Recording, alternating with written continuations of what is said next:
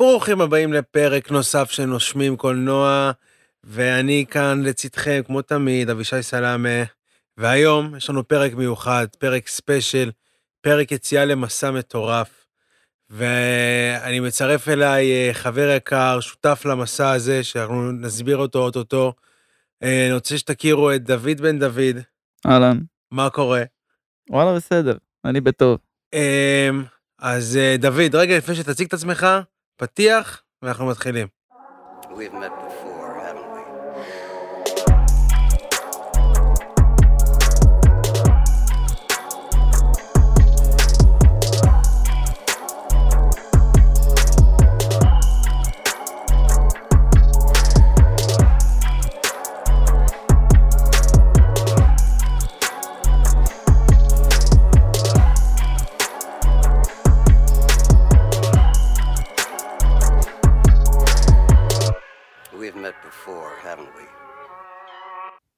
דוד, אז אה, בוא תציג את עצמך קצת, ותספר לנו בקצרה על מה אנחנו הולכים לעשות פה, למה התכנסנו. אוקיי, אז אני, אנחנו מכירים ככה כבר uh, כמה שנים, והיינו אוהבים לראות סדרות מגיל קטן. אנחנו חברי ילדות, למי שלא מכיר. Uh, היינו רואים סרטים ביחד, סדרות. היום uh, אבישי המשיך את זה ולקח את זה למקצוע. אני היום עושה הפקות מוזיקליות, ולקחתי את זה יותר למקום של מוזיקה. אבל uh, יכול להיות שביום מן הימים גם אני אגיע ללעשות uh, OST לסרטים. היום הזה יכול להגיע שהדרכים שלנו ישתלבו. יכול להגיע, יכול אבל להגיע. לסרטים לא, אף פעם, לסרטים, תיאוריות, סדרות, אף פעם לא נעלמה. ואז אני נחשפתי לסדרה שקוראים לה מתקפת הטיטנים. רגע, רגע, רגע, רגע. עצור, עצור, בוא נעשה רגע אוקיי. אה, סדר בזה. אז כמו שאמרתי, אנחנו בתחילה של מסע, מסע מטורף, מסע גדול, שהוא יכול להיות קצת גדול עליי ועלינו, אבל יכול להיות שלא. אמ, אתם יודעים שאני בדרך כלל מסקר סרטים ואני אוהב סרטים ישנים, ובסדרות אני לא נוגע בכלל. אני חורג מהמנהג הזה, ואני רוצה לעשות איזשהו מעשה. אני, יש סדרה, שדוד הכיר לי אותה, שנקראת on Titan, מתקפת הטיטנים בעברית, ולכבוד הפרק האחרון. זה לא פרק בדיוק, זה מין פרק מיוחד כזה של שעה ופלוס אולי, אה, שייצא בסתיו הקרוב, עוד כמה חודשים מזמן הקלטת הפרק הזה, אנחנו, החלטנו שאנחנו צופים בכל הסדרה מחדש, ומסקרים כל חמישה פרקים, ומעלים את התיאוריות שיש לנו עליה. אז אה, דוד פה יכול להסביר לכם קצת על הסדרה, מהרקע שלו, איך הוא הכיר אותה אולי. אז אני מאוד מאוד אהבתי את הסדרה נארוטו. שכנעתי המון אנשים מסביבי לראות אותה. לא ראיתי סדרות מצוירות לפני, או אנימות. לא התחברתי לזה כל כך. אבל אה, היה לי חבר ששכנע אותי לראות נארוטו, ישב עליי, ויצא שראיתי את כל הסדרה. אמנם התחלתי משיפודן, יצאתי אפס, אבל בסוף ראיתי את הסדרה המצוירת והכל, והתאהבתי בזה. אחר כך לא יצא לי לראות יותר מדי אנימות, אולי טיפה דסנוט. עוד פעם, אני לא חובב גדול של זה, אבל כשאטאק און טיטן יצא היה בה משהו, היה בה משהו מגניב כזה, היה בה משהו ש, שמהרגע הראשון, הוא, זה הזכיר לי קצת את הרץ במבוך, זה קונספט שהוא ישר יעניין אותך, הוא ישר ימשוך אותך, הוא ישר, הוא, הוא קלע אותי, וזה נתן לי את התחושה שהרגשתי בנארוטו, ואז כשהטוויסטים הראשוניים הגיעו, הרגשתי, ממש נכנסתי לסדרה, אני... נכנסתי לתוכה במאה אחוז. אני יכול להסכים לגמרי, כי על הסדרה איך שאני הכרתי אותה, אבל יש לי שאלה אליך, מתי אתה בפעם הראשונה נחשפת לסדרה? מי הכיר לך אותה אולי? אבל האמת שאני לא זוכר, לא זוכר, ככה אחד פשוט... אין לי מושג, אין לי באמת מושג. אני, אספר לכם קצת על הרקע שלי, שדוד הכיר לי את נארוטו, ככה אני גם ראיתי את נארוטו ו- וכל הדברים האלה, הייתי אז בצבא, היום אני בן אה, 26. הייתי בצבא ו... והיה לי מישהו בחדר בצבא, שראה ראה בדיוק בזמן הזה מתקפת הטיט... הטיטנים. ואפילו שראיתי נארוטו אז באותו זמן אמרתי, אה, מה זה האנימה הזאתי, עוד אנימה כאילו כזאתי, שסתם פיצוצים בום בום ואין שם כלום. ולאט לאט, אני חושב שאני נכנסתי לזה בסוף עונה 2 לדעתי, כי ראיתי, לדעתי עונה 3 בלייב, עונה 4 בלייב, ועכשיו הפרק האחרון, וזה משהו אחר לגמרי בכל עולם האנימות לדעתי. מי שלא ראה, צריך לראות, צריך להתחיל לראות, ובשביל זה אנחנו פה, להתחיל ולהכיר לכם את העולם הזה של ה-Attack on Titan. מי שלא מכיר את הסדרה, כמו שאמרתי, אני רוצה להקריא לכם רגע מוויקיפדיה, ויקיפדיה ישראל, על, ה, על הסדרה קצת. אז ככה, ציטוט מדויק. מתקפת הטיטנים היא סדרת מנגה ואנימה יפנית, מנגה זה הקומיקס היפני, שנכתבה על ידי האג'ימה איסיאמה. הסדרה עוקבת אחרי נער אחד, ארן יגר.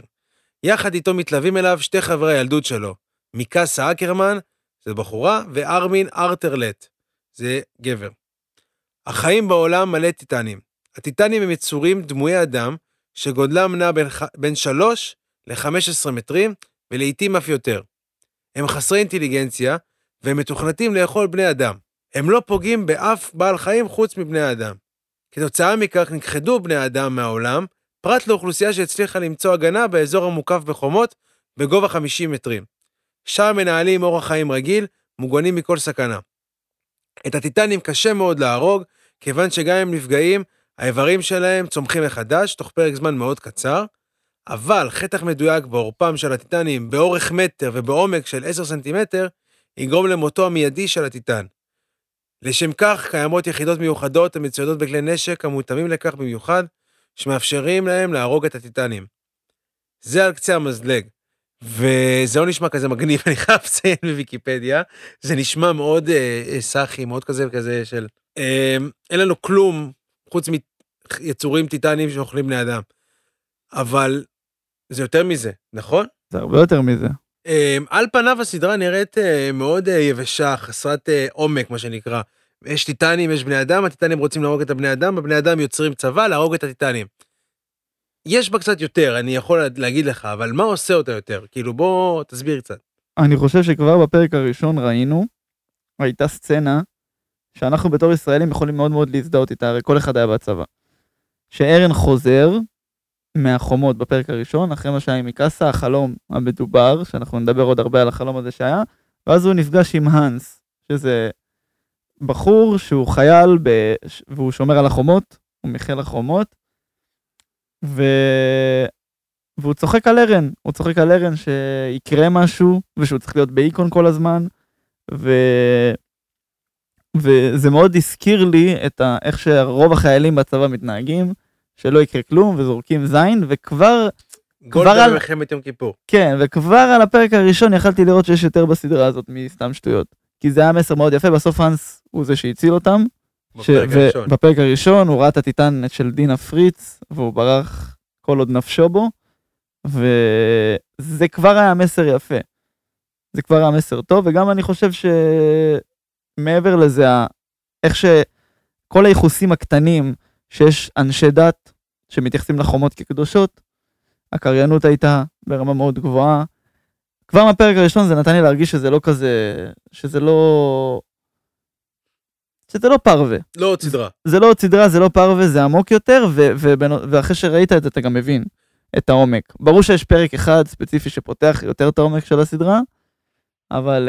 אנחנו נגיע אליו בהמשך. כן. אני חושב שמה שמיוחד בסדרה הזאת זה שמהר מאוד אין לה פרות קדושות, לא באנימציה, שהיא בעיניי אחת האנימציות היותר מגעילות לטובה, אני אומר.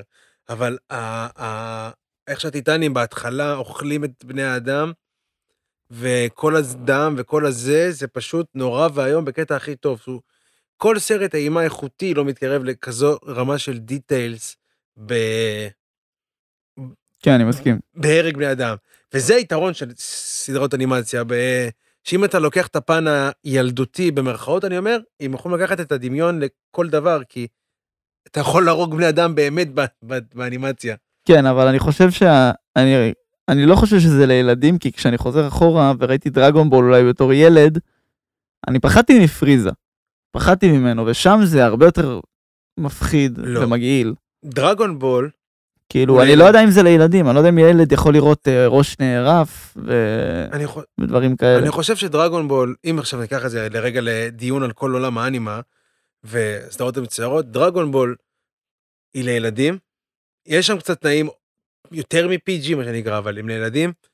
אה, נרוטו הוא גם יכול להיות לילדים, אבל נגיד דט נוט, מחברת המוות, מי שראה מכיר, היא לא לילדים, כי היא מדברת על איזה עומק של מוות. והטאקון טיטן היא 100% וללא ספק לא לילדים. או שהילדים היפנים יש להם איזשהו חוסן מנטלי, אני לא יודע, אבל יכול להיות במקרה שלהם, יכול להיות, אבל אה, אני לא יודע, זה לא משנה בכלל אם ילד- לילדים או לא, אני חושב שהמסר שלה הוא, הוא לכל בני אדם. ברגע שאתה כן. מסיר את המגבלה של המצויר, אתה מבין את הדבר הזה. אבל יותר עמוק בסדרה הזאת, וחוץ מהאנימציה וחוץ מהזה, אני חושב שה... אז מה שקראתי בוויקיפדיה לא עושה איתה חסד. כי כתוב שם, ובסדר, אני קראתי את זה בלייב, שהם הבני אדם היחידים בתוך החומות. ואנחנו גם מהר מאוד לומדים שלא. זאת אומרת, אנחנו צ'יק צ'אק לומדים שאין שם, יש שם עוד בני אדם. אז זה כבר נותן יותר עומק ונותן יותר עולם מיוחד יותר. ואני חושב שאנחנו אה, ניתן לזה יותר עומק בכל אה, דגש על כל הפרקים שאנחנו נסקר. ואנחנו נעבוד בפרקים של אה, כל חמישה פרקים, נסכם לכם אותם. ולאט לאט נתקדם עם הסדרה ונמצא רמזים שלא ראינו בפעם, בפעם הראשונה, ותיאוריות חדשות שאנחנו נביא. ויהיה מסע מעניין, אנחנו מזמינים אתכם להצטרף אלינו ל... לאטאק און טיטן, לאיך תיגמר הסדרה הזאת. או אפילו לא איך תיגמר הסדרה, להרבה אופציות מגניבות אחרות.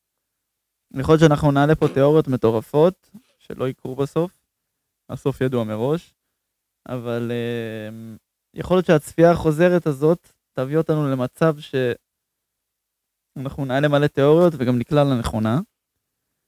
וזה יהיה מעניין. בכל מקרה, לא משנה מה יקרה, זה יהיה מעניין. עכשיו שראינו עד הסוף ואנחנו חוזרים אחורה, זה יהיה מעניין לראות פרטים, ואולי אנחנו נעלה על דברים שהם אה, גם סתם מגניבים, לא, שלא קשורים לסוף. דברים שלא שמנו לב אליהם, מלא דיטיילס קטנים כאלה, ש... דיטיילס כאלה מגניבים, גם יכול להיות רמזים לדברים שכבר היו, שנסגרו כבר.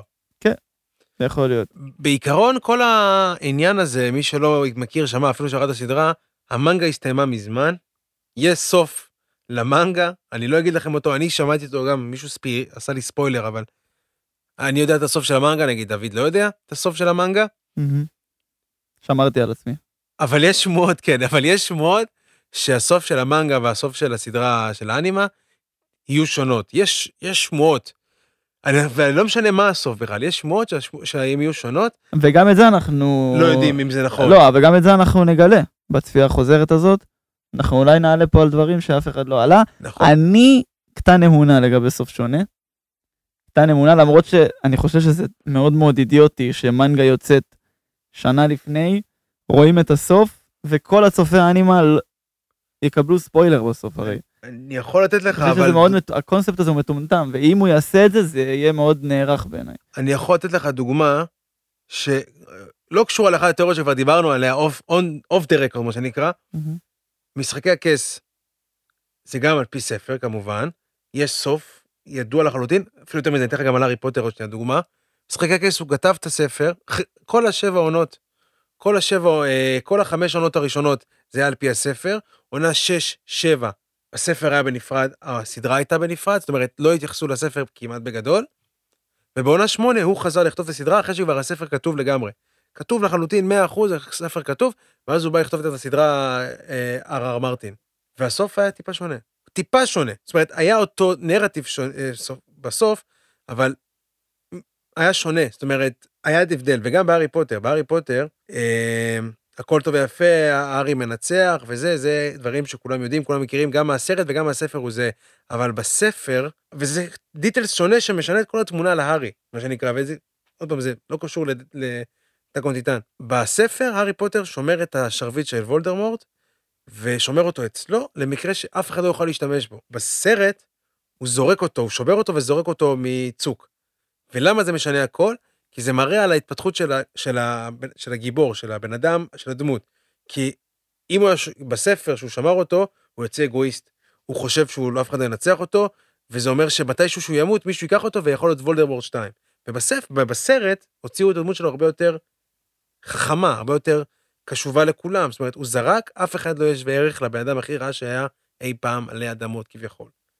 עכשיו, הרבה דברים יכולים לקרות באתק און טיטן, שבתור אחד שיודע את הסוף, של המנגה לפחות, שיכולים להשתנות במקצת ב... באנימה, כן, אבל אנחנו לא מדברים פה על מקצת, אנחנו רוצים... אנחנו רוצים מולטיברס, אנחנו רוצים משהו רציני, אבל זה אנחנו התיאוריה. רוצים, אה, אנחנו את- רוצים אה, משחק בין שתיהם, להשתמש במנגה כליפט עלילתי, ולא כ... אם התיאוריה... ולא כשינוי מינורי. שינוי מינורי מבחינתי זה לא שינוי. אם התיאוריה... שינוי ש- מינורי זה יכול להיות אה, שהקהל יעד של המנגה והקהל יעד של האנימה הם שונות. והם עשו איזה, זה, מבחינתי זה לא שינוי, זה יותר כמו התאמה. אני לא מחפש התאמה, אני רוצה שינוי, אני רוצה משהו עם בשר, אם המו- ואני לא מאמין שזה יקרה. אם התיאוריה של המולטיברס היא נכונה, ואנחנו נראה לי נדבר עליה כבר בפרק הראשון, כי היא ממש ממש חשובה למשפט הראשון של הסדרה, אם המולטיברס, התיאוריה של המולטיברס היא נכונה, זה אחד הפלוט טוויסטים היותר גדולים שנראה לי היו בכל עולם האמת הקולנוע. אבל ש... לא, זה, זה שימוש- מדהים, אבל זה, זה, זה גם יכול להיות שימוש- קצת להתבקש, להשתמש במנגה כליפט עלילתי למשהו, זה... כן, אבל זה חסר תקדים. אף, אף אף, סדרה לא עשתה את זה? אף, אף, אף מוצר טלוויזיוני שמבוסס על משהו כתוב, זאת אומרת, אם זה קומיקס, אם זה מנגה, אם זה ספר, אם זה ש... פואמה. אף מוצר לא משתמש בו בתור איזשהו משהו קאנוני. הכי קרוב לזה, זה ריק ומורטי עשו, אבל הם עשו הפוך. הם יצרו את העולם הקולנועי שלהם, ועל זה בנו עולם קומיקסי ועולם מרצ'נדייז שלם של משחקים לטלפון, משחקים למחשב, שבתוך שמה הם מכניסים קנון קטן, כדי שתוכל, כדי שתקנה את כל המרצ'נדייז של ריק ומורטי, ואז תשלים לך סריה קנונית, אבל זה בשנייה אתה משלים, חמש דקות ביוטיוב.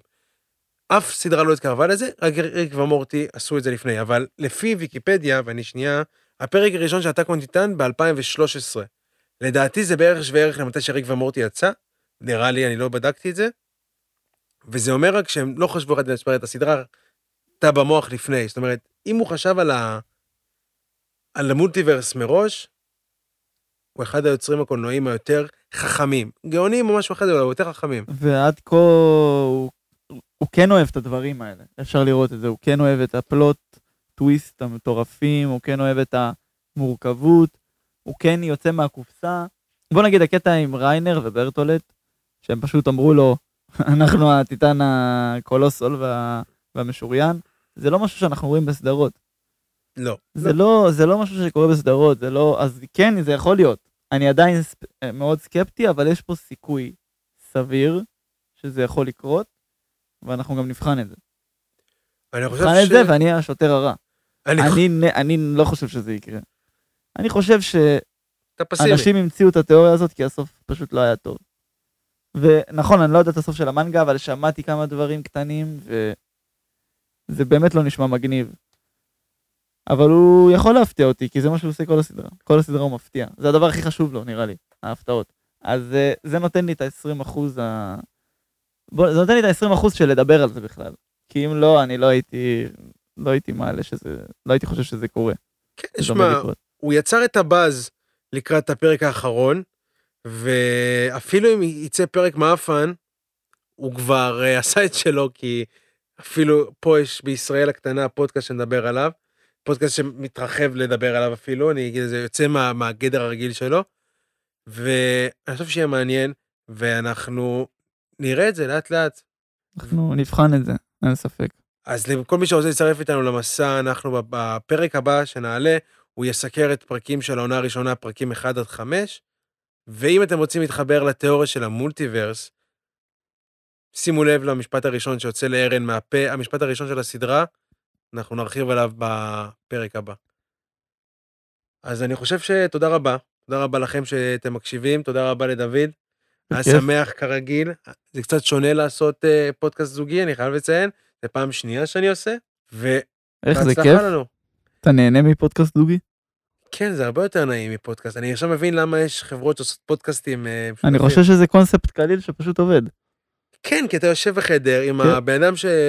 גם ככה אתה מדבר איתו על הנושאים האלה, ו... ואתה שם מיקרופון באמצע. כן. ו... ואז אני עורך את זה שזה קצת באסה, אבל סבבה. שמע, אם אנחנו, ברגע שנעבור לחדר שלך, אנחנו, אני גם אצלם את זה, אז לכל אחד יהיה את החלק שלו. קודם כל ש... טוב, זה כבר לא לצופים, אבל קודם כל שנצליח. אז זה היה הפרק הפותח של המסע הזה, פרק מספר אחד של נושמים קולנוע, אתה קונדיטן ורזיה, אני לא יודע איך לקרוא לזה, פרק יוצאים לדרך.